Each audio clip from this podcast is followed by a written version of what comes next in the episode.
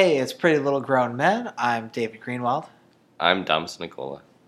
We're back with a recap of Pretty Little Liars, Season 6, Episode 4, uh, which is called Don't look now. Not Don't Look Back in Anger. no. The summer of answers continues. Yes, this was a pretty heavy episode. Um, the liars learn that Charles DiLaurentis was a real person uh, who's now allegedly dead after Mhm. a life in Radley. Yeah. That's a big deal. Um, we obviously don't think that Charles is dead. And neither does Hannah, because she is wise. well, but Hannah accepted pretty pretty quickly uh, the explanation that because there's vines and roots growing around the grave, that therefore there's no reason to unearth the body.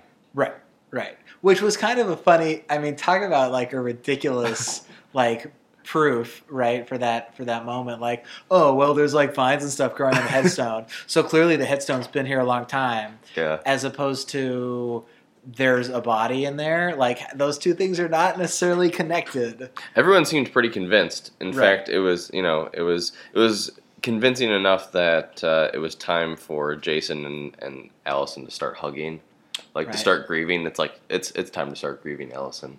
Let's hug, Right. brother and sister time. Yeah. Uh, and Hannah stopped digging, and Spencer, who's like tweaking so fucking hard, uh, just like has nothing nothing really to add to the situation. She's she's pretty useless right now Right. because she wants that candy so bad. that that medical those medical marijuana brownies. which she has managed to scam off of this new uh, migraine having slash stoner person uh, who works at the brew spot, the brewski. the Ezra's book hole. yes. So I guess that I guess it is. I guess we've learned that it's now it's still called the Brew. Right. It's just under the ownership of Ezra Fitz. Which he bought with magic money for some reason. Yeah, probably his mom's money Right. I mean, none of that. has or the money that explained. he he had hidden in his dresser or wherever it was. Oh yeah. yeah, he never used that, right? Uh, the, the most he used it was for that train set that he bought for his fake kid. Well, and all those cameras that he put all over Rosewood. yeah. I mean, those aren't cheap. You know. He has. He obviously hasn't returned them. Right. Right. I wonder if he could return them. I mean, if you buy them from Costco, they have a pretty lenient return policy on spy cameras. I think you can take them back up to a year and then upgrade to the new one. lucky, lucky enough, you can It's buy like them. flat screen TVs. You can buy them in bulk from Costco, especially if you're monitoring the whole town. right, right. well, speaking of monitoring, um, there were two interesting moments with that in this episode. One is we finally see A sitting at his or her computer Mhm. with like tracking things on every single one of the liars. hmm on some kind of crazy surveillance map. That's insane. Yeah. So what? It, like, what does he have attached It must be their phones. to them? It must be their phones. Yeah. Which again, like, what the fuck? Why? Why are they still carrying around these phones? Right. How are you not getting a new phone like on a weekly basis? I mean, they know about burners. Emily Emily explained that they know well about burners. Right. They've learned. Right. Although uh, Allison is not being tracked, That's strange. which is interesting. That's a good point. Yeah. Uh, maybe maybe Charles just wants to give Allison some privacy while she figures out what's going on. Right. Their dad. Well, let's so let's talk about this Charles situation. We have a couple of options. One is that Charles, uh, Mrs. DiLaurentis, faked his death hmm um, because she was trying to uh, protect him from Mr. DiLaurentis, who obviously wanted him in Radley and is sort of the villain of this story. Yeah. Um, Who said that it was a relief when he found out that Charles was dead? totally. And Mrs. DiLaurentis went to visit him as, along with this mysterious aunt hmm who we've never heard of before. Carol. yes, Carol is such an aunt name. totally. Aunt Carol. I I actually don't have an. Do you have an Aunt Carol? I don't. Oh, neither do I. Well, Hillary, No. do you have an Aunt Carol? That's a no. Well, you're right though. It sounds very ant-like.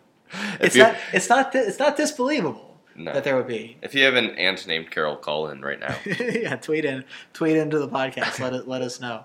Um, But so either Charles' death was faked by Mrs. D, which seems reasonable, or someone in Radley decided to take on Charles' persona to wreak havoc on his family. Right. Who would be interested in doing that or have the motivation to? Number one. And number two, how does that tie into Bethany Young and Mrs. DiLaurentis' visits to her also in Radley?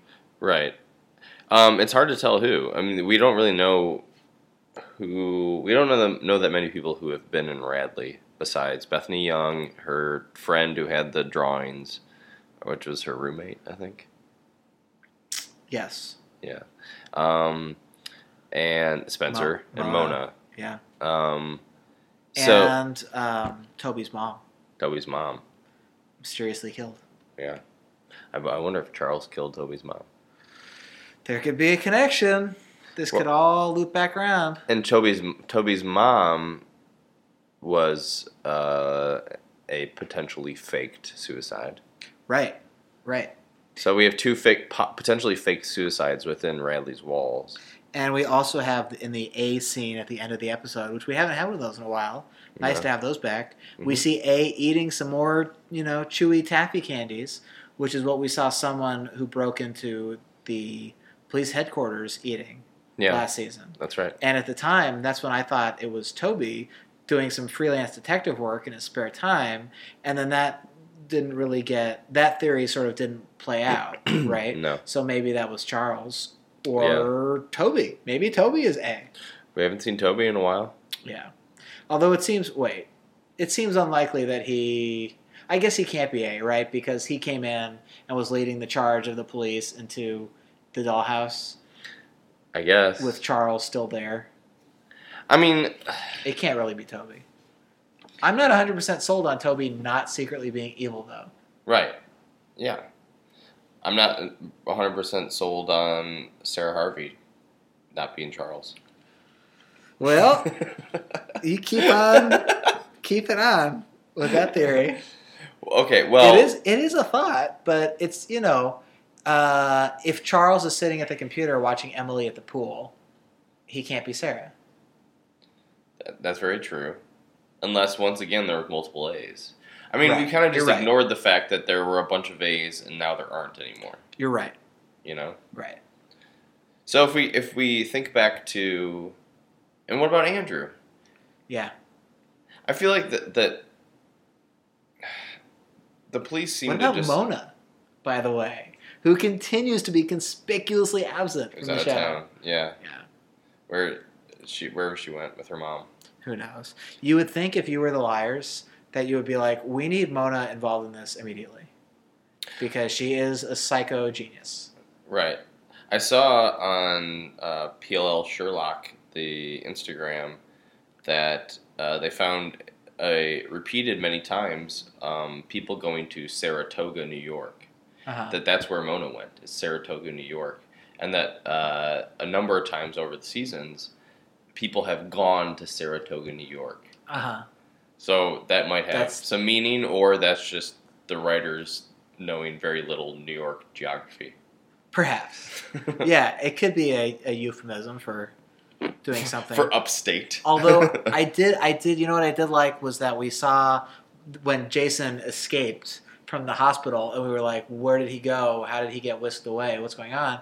You know, he get he does reveal, "Oh, I went to go crash at my aunt's house and ran into my crazy mom there, Mhm. covering for Charles yeah, or whoever, pro- probably Charles, probably Charles." because Charles isn't dead. Right. So they bear. So they created that tombstone. I would imagine that if you're going to fake a suicide or a death in general, that you're going to want to cover all your bases, including a tombstone. Right. You know, of course there'd be a tombstone. Just because the kid's cremated doesn't mean that there wouldn't be a tombstone. So it Yeah. makes sense that a that a good solid hoax would have that, and especially if Charles was masterminding it. Right. Yeah, I you know, I guess it doesn't genius. I guess it doesn't matter to me if it's Charles or a fake Charles cuz it still has to be it still has to be someone and it doesn't if it's not Charles, it doesn't answer the question of why torture the liars, why zip through this the DiLaurentis, De Laurentiis family and kill Mrs. D. You know, Yeah. if it is Charles and his mom was taking care of him, why would he decide to murder her instead of the dad first? Well, the, because, unless, yeah, that makes sense. Is well, yeah, I guess, yeah. Why kill her in, at all if And she was always on your side? And there's still the whole thing of like her trying to get Spencer put in jail or whatever, and like leaving dirt in Spencer's bed and all this stuff. There was like I saw Mm. three episodes where the show was like Mrs. D is a, Yeah. you know, and she was like haunting Spencer's house or whatever, and then she all of a sudden she gets killed. And so does that happen because she was working with Charles? so and she was i mean are we are we supposed to believe that she was somehow anti-allison for some reason because those dots are not connected because allison and charles have nothing to do with each other that we're aware of Well, I mean the a few things. I think that like the the idea that Charles is the idea that Charles is A makes a lot of sense, or the idea that Charles killed Bethany Young Uh-huh. is Charles is alive still Uh-huh. and killed Bethany Young, thinking that it was Allison. That that that clears up a lot, uh-huh I think, because or because bethany young knows that charles isn't dead Right. Because, and that also clears up, as we were talking before, uh, Bethany Young's drawings make a lot more sense. You know, and I, I never thought that when they first revealed those, those like fucking like J.R.R. Tolkien type drawings, that it, that it meant that, that, a- that Mrs. DiLaurentis was like an orc. You know, Uh-huh. it meant that there was an, an orc like presence either haunting her or preying on her or next to her in her life. It didn't mean that she sort of was like externalizing this evil. And so if Bethany drew those, that means that Bethany was well aware that Charles was this sort of like extremely monstrous presence uh-huh in the DiLaurentis' life, and that the only person who actually knew that she was alive was Mrs. DiLaurentis. sure And if that whole thing was, except okay, so I feel like we have to. I feel like we have to talk a little bit about timeline to, for it to make any sense. yes which is which is nerve-wracking because we have a new uh new listener to the podcast um, Pretty Little Liars, one of the Pretty Little Liars directors, uh, checked us out and tweeted about us, and it was very, very kind of him. Um, but he tweeted at us that he hopes we're not obsessed with ships or timeline. And we kind of have to be a little bit obsessed with timeline because Yeah. this ultimately is, yes, it is a dream logic horror movie, but, you know, it's also an extremely specific murder mystery. yeah. And so all these details do actually matter. And I hope the show is being created, you know, so it will stand up to at least the, the, the moderate amount of uh, checking that we're willing to do without like rewatching everything. And that's what's, and that's kind of you know you have. I think that in order to become in, and really invested in the show, if you're not obsessed with like ships and cute boys, which we're not, Right. What else is there? Tie lines. exactly what else? but precise, meticulous details. I, I actually thought this show, you know what I really liked about this episode? One of the things I was concerned about when they got out of the dollhouse so quickly was like, well, what are the ramifications going to be? And the season has done such an awesome job so far of like letting it be super traumatic and having them have flashbacks and like letting it unspool sort of piece by piece Mhm. and leaving it more mysterious. And that was like a risky choice because it made that episode feel that premiere episode feel almost kind of premature. But now I think it's really paying off in uh, pretty intense ways with Spencer and you know with uh, with Aria showing her dad this photo and breaking down, and so it's like it's it's happening in a really cool way as opposed to like feeling like this sort of heavy thing that they deal with and then move on from.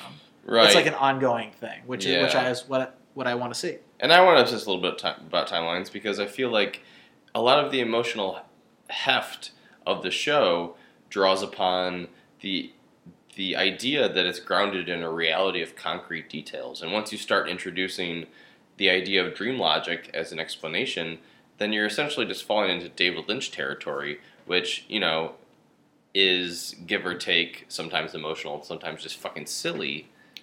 But that said, this is a show with an actual ghost, uh, and with a psychic lady, and with uh, the ghost of Christmas Mona, despite Mona not being dead. Okay. So there is a lot of there have been elements of like supernatural supernatural slash surrealism to the show. I think the issue that comes up to me is like since it's not at the center of the show, it feels like where is this coming from? What was the point of this? well, right. That, that's why. As Ra- opposed to it being more baked in. Well, right. I think that when you when you don't have like a supernatural element as a, at the core of a show, and therefore is not shared amongst all the characters, then you can sort of write it off as you know a figment of people's minds, or you know a, a, a manifestation of some sort of uh, psychoses or fear, and and that's why ultimately Ravenswood just kind of like fizzled out and shat its bed, you know, because it's just kind of like you can't. You're trying to you're trying you're trying to keep these two universes connected, and they're very different. One of which is sustained on a spiritual force that the other show tries to avoid for the most part. Mm-hmm. And you know, it's like who's gonna win? Obviously, the parent show and the little baby show died. Right. Um, but we, you know, I only watched, I only got halfway through Ravenswood, so I Right. can't really say what happened or how far it went. But you know, that was definitely a show about ghosts and curses and all this sort of supernatural, intense supernatural stuff. But I think the episode with the little girl ghost. Do you think now that we think Charles is alive and is the villain, is that girl supposed to be a young Bethany Young? Because it's not supposed to be. It's not a sister character to Allison because now we can say Yeah. she doesn't. She didn't have a twin character. No, and the twin character I think is, is I don't know, maybe it's like somehow tied to Jason. Um, I don't know. I mean, Or is it just going to be this thing that was just another red herring, which is also fine? yeah, I think it might be. I don't know. It's you know because it's yeah because there's no longer any possibility that there's some child that died. That, Right. that makes any sort of emotional sense. Right. But I think it could be it could be Bethany Young as like in a child state. I Or- don't think that would be the craziest. Thing. Or it could just be uh, Hannah's mom's like weird psychological manifestation of helplessness. right. And they just picked the same actress as Allison's story about the twins just for just to mess with us. Right, exactly. Yeah, that seems Because why would Hannah's mom see out of anyone? Right. You know, Sure. especially if she's having like the like a, you know, that was around the time when she's starting to get really close with Pastor Ted, and um, I don't remember what was going on with Hannah at the time, but it it could make perfect sense that it's just a, a, a time when, you know, Hannah's mom was just, I don't know, starting to get serious with another guy, and things were just like, she's just kind of like brain panicking. I don't know. Could be. It could be. Well, let's. I, to me, that's a pretty clear ghost sighting. But I, I'll, I'll take that. I'll take that explanation. I think that's a fair, a fair argument. Um, Yeah, or just some random ghost. yeah, Just, just some ghost. just some ghost. I guess one thing that I'm going to nitpick in this episode was uh, the Caleb Hannah situation where everyone's a little frazzled from the A message, the, the face chat message, because Snapchat and FaceTime don't exist in the world of Pretty Little Liars. hmm Um, so they have this weird other technology, which who knows? Yeah. I mean, which is also like, I you know I've mentioned this a couple of times where it's like the rules of the show are not 100% reality, Mhm. right? Even without the supernatural stuff. So the whole idea of like going on hopping on someone's Bluetooth and just like downloading all their stuff in what seems like a pretty ridiculous way is just like the standard of technology in the PLL universe. Yeah. So I guess it's not insane that um, Charles would be able to just somehow magically track them all. Right. You know, I think we just have to. I guess we can't be too detail focused on the, the these sort of not. technical these technical hurdles. Um, but anyway, everyone's a little bit frazzled about um, this this A situation, and so they decide to start lying again to protect this thing, even though like Sarah's over with Emily and everyone's together, and it's like, why would you not just say, okay, she's out of immediate danger, uh, let's try to move forward with this and put continue to put A in the bind, which he clearly is in. Mhm. You know, like his hideout has been they've been saved from the hideout, like everyone knows who he is, sort of. Like there's only a limited number of things that he has left to do, hmm you know. And in all of season five it seemed like he was pretty penned in, doing pretty desperate things. Yeah. And yet the the liars somehow don't aren't able to realize like, oh, maybe we have the upper hand here. Maybe we should have a little bit more solidarity and not sort of fall back into this trap, which was like not good for us the first time ever, Right. you know, in following this person's directions. Yeah. So we have a, you know, Hannah asking Caleb, "Oh, I need a little space," which obviously is just her reacting to the situation, but it's a bummer. Yeah. I guess it gives them the chance to like have an emotional reunion again, which the show enjoys. Right. Yeah, and it's the same thing with like you know, uh, in this episode introducing this new dude for Aria. I don't remember what his name is. Tyler. Is it Tyler? I didn't catch it. Mr. Photographer. He's a photographer. Uh, he's you know really se- he's super self critical, just like any humble artist should be. Right. He's the complete opposite of Spencer's last artist bro. Yeah, yeah. What's up with these artist bros? And that's why uh, this guy's going to be on on the show for probably like three or four episodes, and then he's just going to disappear. Conveniently disappear. And then he's going to disappear so that Aria can be pushed towards Ezra again because Ah. the show can't help it. And I will say, and you know, it, there's no way that Hannah and Caleb would ever break up because it's just like, why put all this effort into positioning Caleb as this perfect boyfriend? Literally calling him a perfect boyfriend on more than one occasion, right. only for Hannah to sort of like dump him for really kind of no reason. Right. Yeah, I don't I don't see that happening. So all this is really going to do is just going to push them closer together because that's what this show does. That's that's why uh, Ezra is going to happen. You Because- think so? I hope not. I don't know. It's going to. If I mean, we talk about this too, too much, so I won't go too much into it. But if you pay attention to social media, everyone loves Ezra. Sure. No one thinks that there's anything wrong with it, this disgusting, terrible relationship. But everyone loves all the ships. Everyone's like Emerson. Like any relationship on the show, someone is going to be like, "Yes, that one. That's a good idea." yeah, You know, just because it's like established, and so you have time to get emotionally connected to it. if two attractive people on the show have genitals and those genitals can touch, people will want them to be together. Pivot. What did you think of the Emily Sarah pool scene? Sexually charged. Oh, there was electricity in the air, which was dangerous because they were in a pool. Right. Yes. But yes, there that was yeah. They like it's surprising that they didn't kiss. I thought that was going to happen, and then I was going to be like, "No, Emily, this is a bad idea, probably." so I guess it's good that it didn't happen, and it was a strictly platonic moment. In a weird, you know, if if if you sort of looked at the context a bit askew, you'd almost think that Emily is kind of uh, like slightly predatory when she like because it's well, she seems a little bit drawn to these troubled exactly yeah. women. and it's uh, you know it's almost like she kind of seeks it out especially when and there's one scene where uh, nia peeples was telling emily that like we need to get her out of here like if something happens to her you know forget being a nice person i'll be the one who gets in trouble Right. like if sarah commits suicide by jumping off their roof you know who's going to go to jail Right. nia peeples right. and Emily's like, no, we need to help her. I can understand her. I would have been like, girl, shut the fuck up. You're not the one who's going to go to jail. Right. Like, be a mom, Nia Peeples. Yeah. That whole.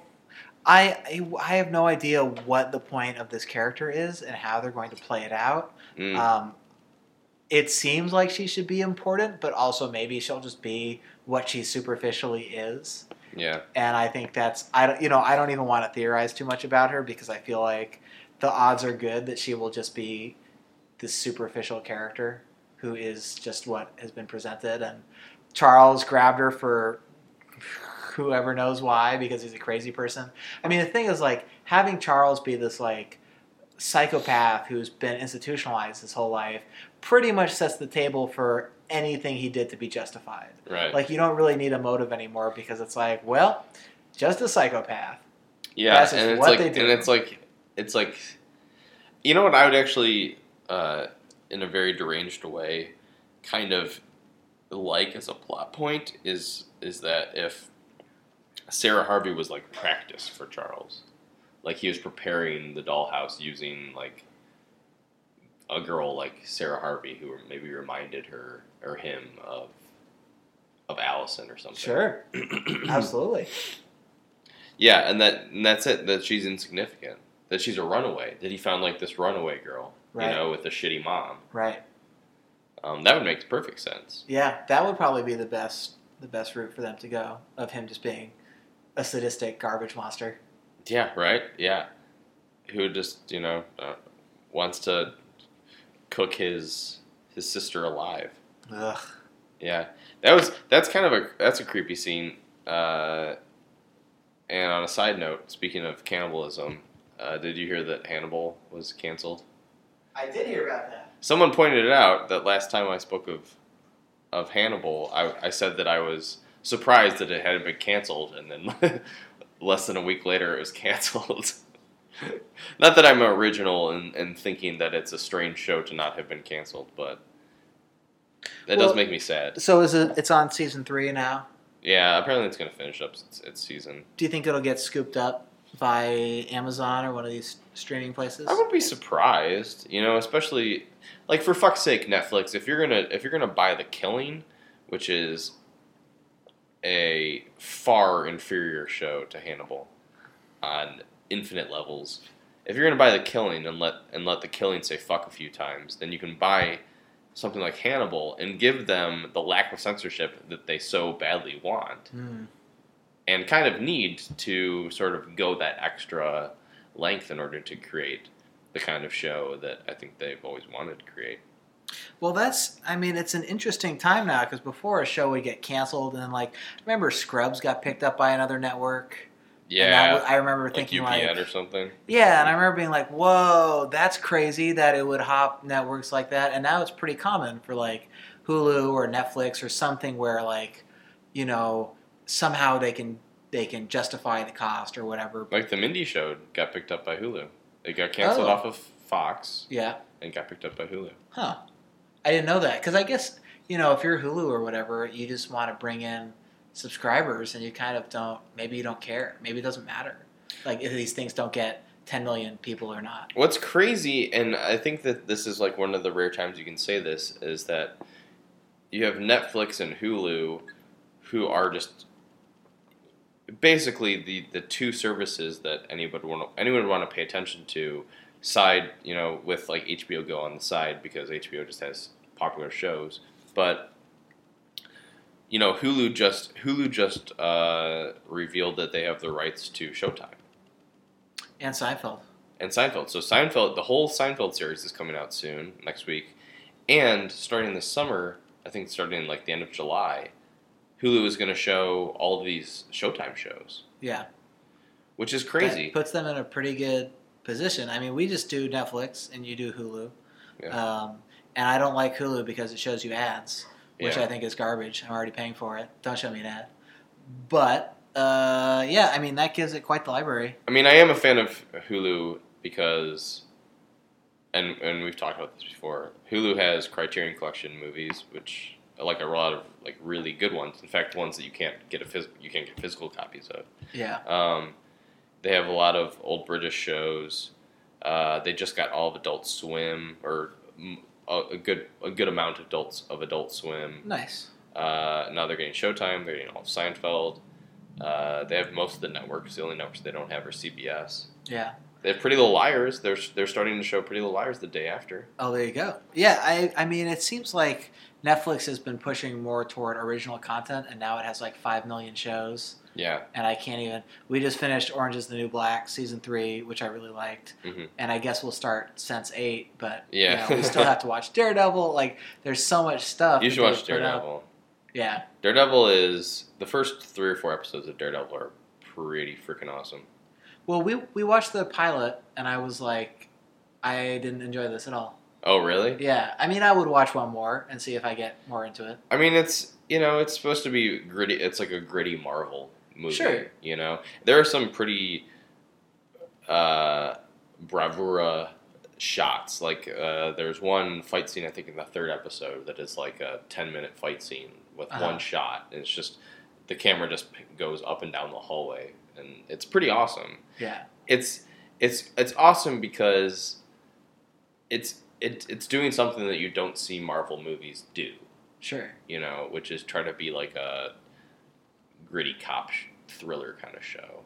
Um, I think that towards the end of the season gets bogged down like anything with plot, you know, and so then it's just kind of like it gets a bit plot heavy and a bit melodramatic. But um, It just seemed. I guess Daredevil. Sense8 is bonkers. Sense8 is just fucking bonkers. Yeah. Well, I've only watched like two or three episodes of that. Oh, okay. you know. Yeah, I've only heard I've only heard good things about it. Of course, the last Wachowski's thing, Jupiter Ascending, was about the worst movie of all time. So my expectations are not super high for their TV debut, but um, I'm I'm very curious. Yeah, we went and saw Jupiter Ascending in the theater. We never talked about it on the podcast, but I mean, it depends whether you like it or not. Depends on how much you want to see a Wolfman, uh, a a, a bare-chested Wolfman rollerblading through space. That part was cool. That was like the only good part. I mean, it was just such a hot mess of like bad acting and bad character development and the same rescue sequence happening like multiple times and just like I mean, it could have been two movies maybe Mhm. or three movies to try to like do it as one movie and create this entire world and just like wrap it up with just the most futile, silly resolution was Yeah. like I don't know. It it just for anyone who's seen the movie, I mean, you know that it just sort of hops through these multi, these three villainous characters, and the first two, you just kind of she just kind of gets rescued, and it's like, okay, guess we'll never talk to them again. Yep. You know, and it just like makes no sense that that would happen, and that they would just be like, all right, guess we don't give a shit about this anymore. Well, and the villainous characters too, I, I remember specifically the, you know, the like the big the big main baddie is the Eddie Redmayne character,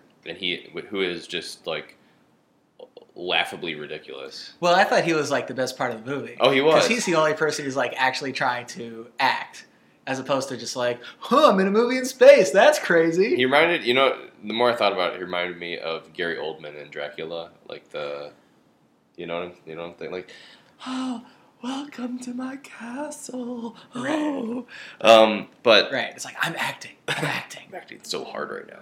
Acting so hard in your face.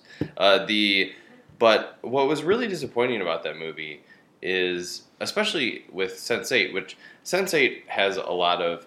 Someone once someone described the show to me as uh, civilization porn.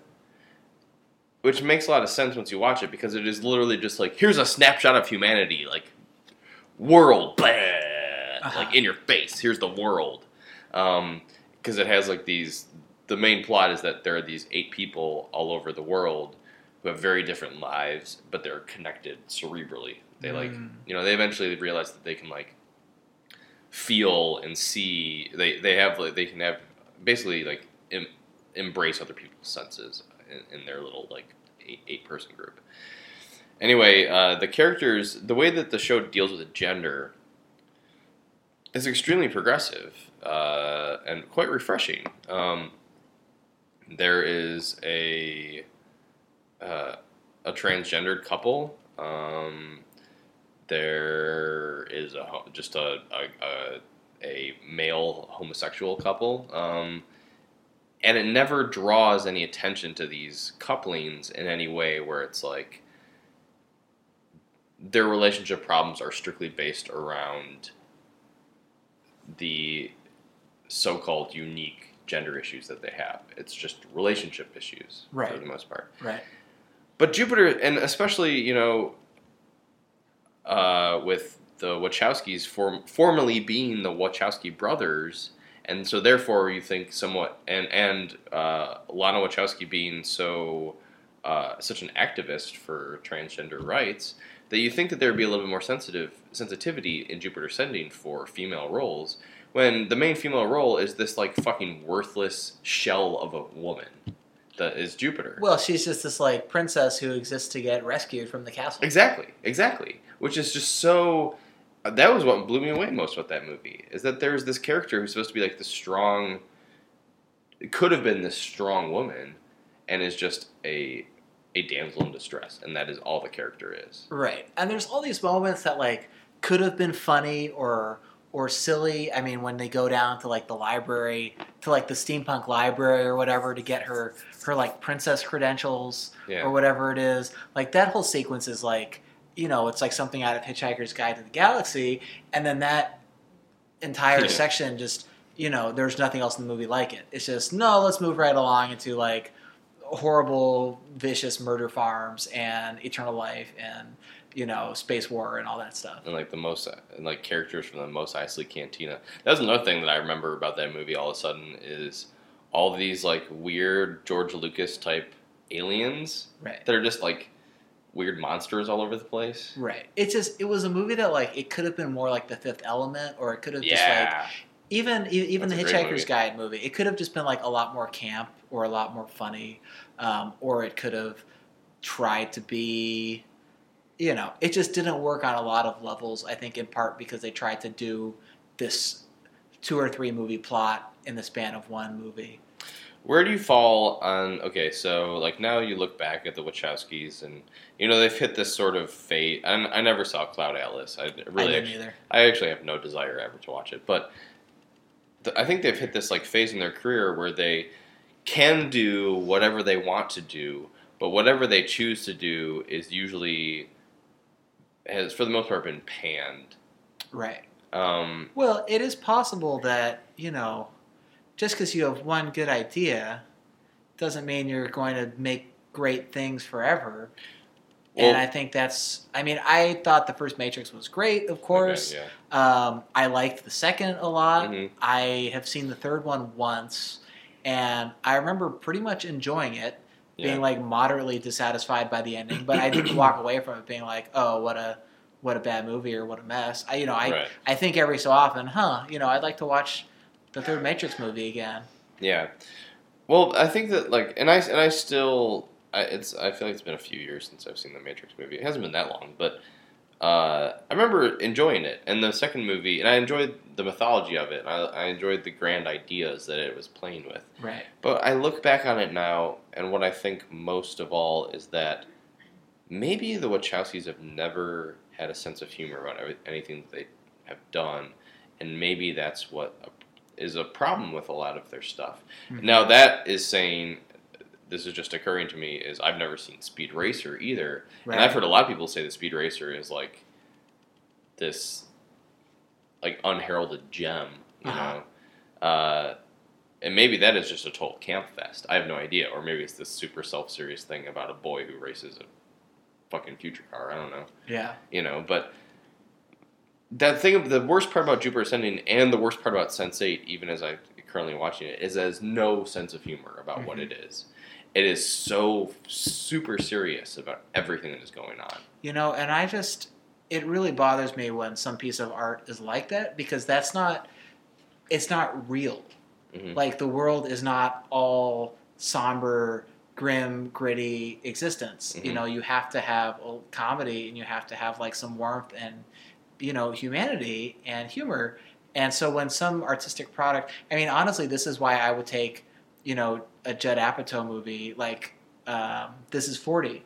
You know, great movie about parenthood and uh, adult relationships, and it's not really taken with the same gravity as like one of these sort of bullshit like rich people Oscar dramas where everyone just like sits in their mansion and cries and gets a best best actor nomination, right? But like because this is 40 has jokes and because there's like pooping and butts and stuff in it, like somehow that's not as like serious or as realistic a representation of life. When in fact, to me, it's way more realistic. Real life is filled with pooping in butts. Exactly. We can't get away from that. No. Uh, you know what that reminds me of is that we watched the premiere of True Detective on Sunday. Oh man. Talk about a TV show that has no sense, literally no sense of humor. No. That was such a fucking drag. Oh my god. I I I think that in and I think that you're with me on this is True Detective season 1 is great. That's terrific. So good. And it does have a little bit of it's it's it's really dark and it's really up its own ass in a lot of ways, but and it, there are there are some moments of levity that are just like, oh, that's Matthew McConaughey sort of like being a funny drunk or that's like there's like some silliness to it, some goofiness, and then it f- slapses into, you know, like super self-serious stuff. Um, and I have no doubt that this season will have some moments of uh, I don't know potential for greatness, I guess. Like the moments in, you know, like the moments in the first season of True Detective where you're like, wow, that was that was really awesome what just happened. Right. So well done. But I have never, I don't even remember the last time I watched anything that catered so hard to an idea of what it was before that it, like, within the first 20 minutes was such an incredible parody of itself. Well, it completely. I mean, what made the first season great, I guess. I mean, there are two things. One is that the frame of the first like six episodes, where they're being interviewed by these McConaughey and and um, what's his name, are being interviewed by these cops and they're being Yeah. investigated and so it's all flashback and there's like this nice level of like friction and unreliable narration and you're you're like sort of catching up to the story Yeah. and then it pivots into like okay now it's real time you're like oh anything could happen now because it's not being told backwards and so that was Right. like a super cool device um, and then you have this like very haunting central mystery and like this element of like not necessarily supernatural but like an existential angst to it Mhm. because of mcconaughey's character and just because of the nature of the crimes. And so far this season is just like no it's just going to be troubled anti-heroes. Just like no confusion about what they are or what's happening or whatever. Just pretty much just like terrible troubled people feeling bad about themselves and punching people. Just broken people so sexually dysfunctional. oh yeah The the the ongoing metaphor for sexual dysfunction is so poorly handled that I just like it's just it's so hard to take seriously at all. Like you know the the sexy cop with his super like super hot girlfriend who only exists to want to fuck him. right Like she holds no other role besides laying in bed wearing barely any clothes, begging this guy to fuck her. right And all he can do is take a Viagra, begrudgingly fuck her, and then leave so he can go drive his motorcycle really fucking fast in the dark. well he can't feel like a man if he's not a cop He can't feel anything. yeah, it, it was just. I mean, this this episode. I mean, there were a lot of critiques of season one about the way it treated women and the lack of women with agency. And so this season's like, okay, let's solve that by having a female cop character, but then like completely giving her Just, just shitty treat, attitudes about sex. just and treat her like a like a just treat her like a like a stereotypical man, like a stereotypical broken man. Like don't make her anything. Like there's no. I mean, maybe I'm wrong in thinking that, but it's like they just they just make her just like every other male character on the show. They don't they don't like give her anything that differentiates her. Well, she's even more. I I think she's even like more diminished because it's like the whole first thing of the show is like, oh, she has daddy issues. right. Like, come on. yeah, exactly. Like that was your big that was your big idea for this character, is you would have like some her, this troubled past and like her being like the stable person who had to keep the family together or whatever. And so she like, I mean, they lay out the whole thing in the first episode where the dad says your entire personality is a response to my values, and it's like, man, way to like walk me right through the story pitch on that Mhm. one, you know? It's like, is she is she going to get more interesting from there? Probably not. No, no, I don't. I don't think the show is going to. And then and then Colin Farrell's character being just so deplorable, and and they try to set it up where they kick off the season by showing why he's broken, Right. which is, uh, from what you gather, because the show like the show is almost willfully obscure in some ways, where it's not even like helpful. It just is kind of just obscure for the sake of being obscure. Which you get the idea is that his wife was sexually assaulted. The result of that sexual assault was um, his son, who he raised Right. as his own, and then after his son came to a certain age, his wife left him, and he was left with his son. No, he's trying to get more time. Oh, okay. She took the kid, She and he's trying. kid. He's trying to get more Yeah. custody time. So he's you know so he grows a handlebar mustache and gets just fucking like is basically just like a functional blind drunk. Right. Um, which I don't know. You know it's it's it's funny when to to watch uh, Colin Farrell just like sit sit in his uh, police car and uh, you know suck from a from a flask. It's just like I don't know how many more broken cop dramas I want to watch. I don't know how many more uh, how many more iterations of the same character are we gonna have to sit through to just like totally fucking like what what are we get, what are we getting from this? What are what are we what are we supposed to feel Well, when we is- see another is- like bad lieutenant basically? Yeah, I mean, this is my whole gripe with these sort of grim and gritty things. And like, if you look at like the comic books, you know, you can trace it back to the '80s and to like Dark Knight Returns and things like that, and sort of taking comics from like this colorful kids medium to something that was like quote unquote okay for adults. And so it always has to do with like these conceptions of like what is serious and what is like for an adult audience. And so, of course, on American television, anything that's for adult consumption, well, let's just make it violent, Yeah. you know, and let's just escalate that, and let's just have it be as horrible as possible.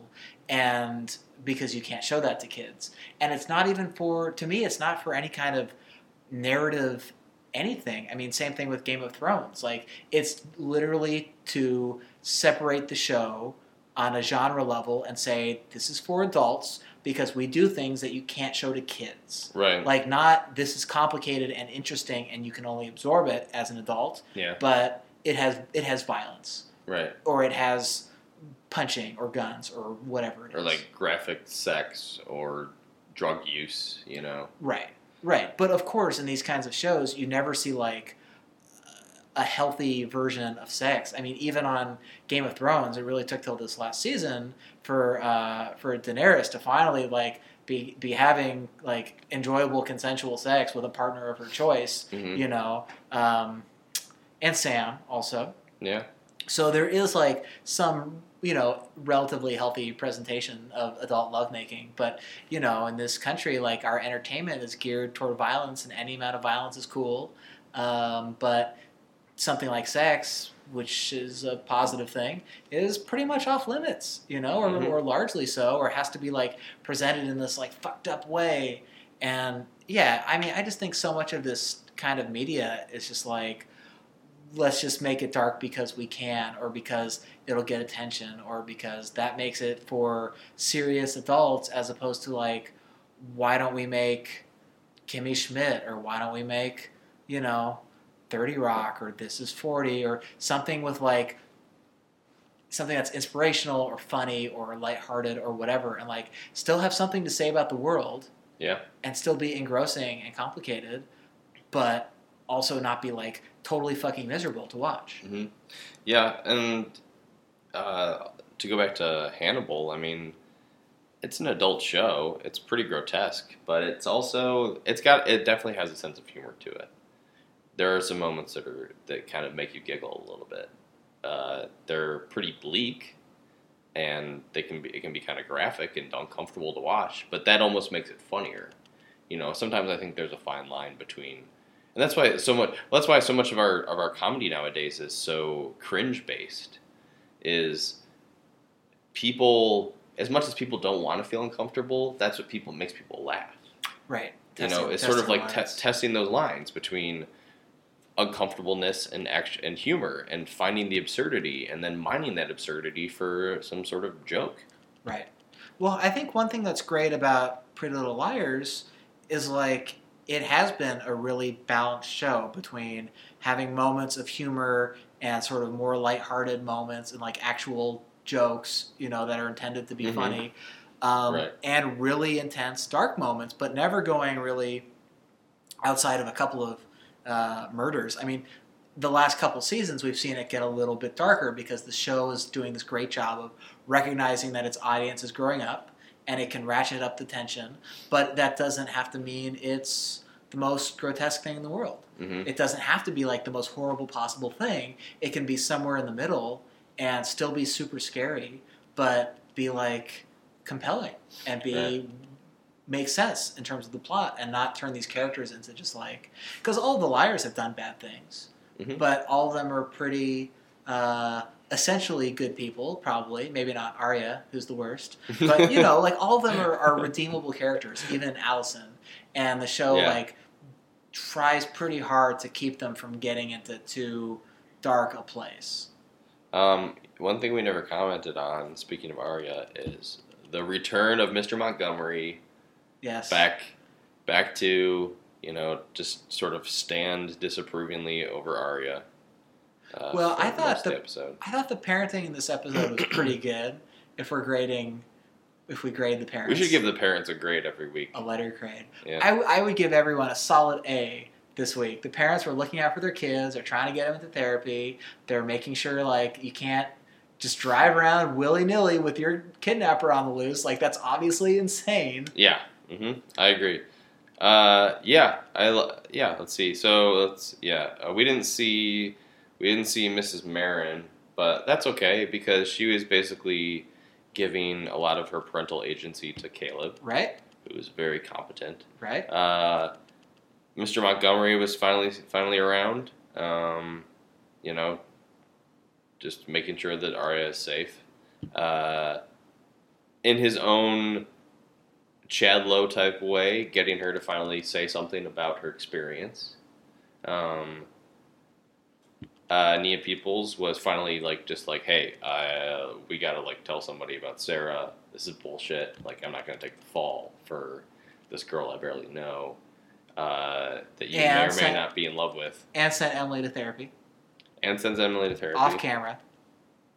I guess we didn't good. really see we didn't really see any uh, Hastings action. Spencer's just tweaking out all over town. So maybe the Hastings the Hastings get a, a solid B minus C for Well- just be, for not being around. sure. Sure. I think for the season so far, they're doing a good job Yeah. keeping her in line, trying to keep her away from the yeah. drugs. And then Mr. DiLaurentis, uh, he gains he gains a few spots in the ring. We should do his parent parental raking every week. We should.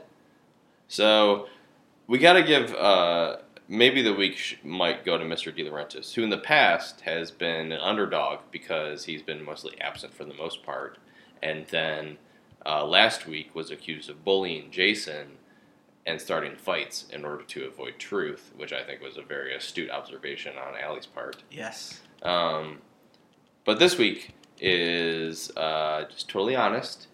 Is very open and willing to talk about everything with Allison once it's revealed, which is surprising that you actually have scenes of father and daughter sitting around where the daughter is actually asking pertinent questions about the situation. Because I think too often in this show and many other shows like it, you have sort of like this big reveal, and then no one asks any other questions. There's not just like a normal human thing, which would be like, okay, now we're gonna have like a seven-hour conversation about this terrible thing that, that we just revealed, like until we're both too exhausted to speak anymore.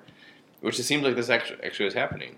And then Mr. DiLaurentis, with a little bit of liquid courage, is willing to tell Allison everything Right. you know. So he gets an A this week. He goes that he's he's he's our pretty little grown men parent of the week. well, with that, I think we can wrap this one up. Um, you can star fave us on Chatbook Tunes. Um, no, you can rate us on iTunes if you if you would like. Uh, 'Cause I think you should. If you recently found us, especially through uh, director Norman. Uh, th- thanks, thanks Norman Buckley for telling some people about us. If you heard about us through him, you should go to iTunes and you should rate us because it actually counts. It it it, it does things. It, Yeah. bump, it bumps us. It just it helps us find more people and get this the message of Pretty Little Grown Men out to a wider audience. We have to catch up with bros like Pretty Little Liars too, uh, since they've been getting a lot of PLL shout outs lately. So you know it's not a competition, but it's kind of a competition. And And you know, shout out like to to, to Cabernet and A. Those are good people over there. Uh, we should start our own. We've we've talked about this for a long time, but it actually thinks that, that like it actually seems like this is something that could be possible is to start our own Pretty Little Liars network or podcast network. Yeah, or something. If we we'd like to have some other, of course, more guests on the show, and if anyone listening would like to be on and share some theories, or we, we're available for guest opportunities as well. You write us a letter or something. We'll read it on. We'll read. We'll read viewer mail. Yeah, or you can tweet us at, at PLGM podcast, uh, and we can read those tweets on the uh, live on the air. Uh, yeah, we will. So thanks everyone, and as we go forward, let us be your rock in the forest, bitches.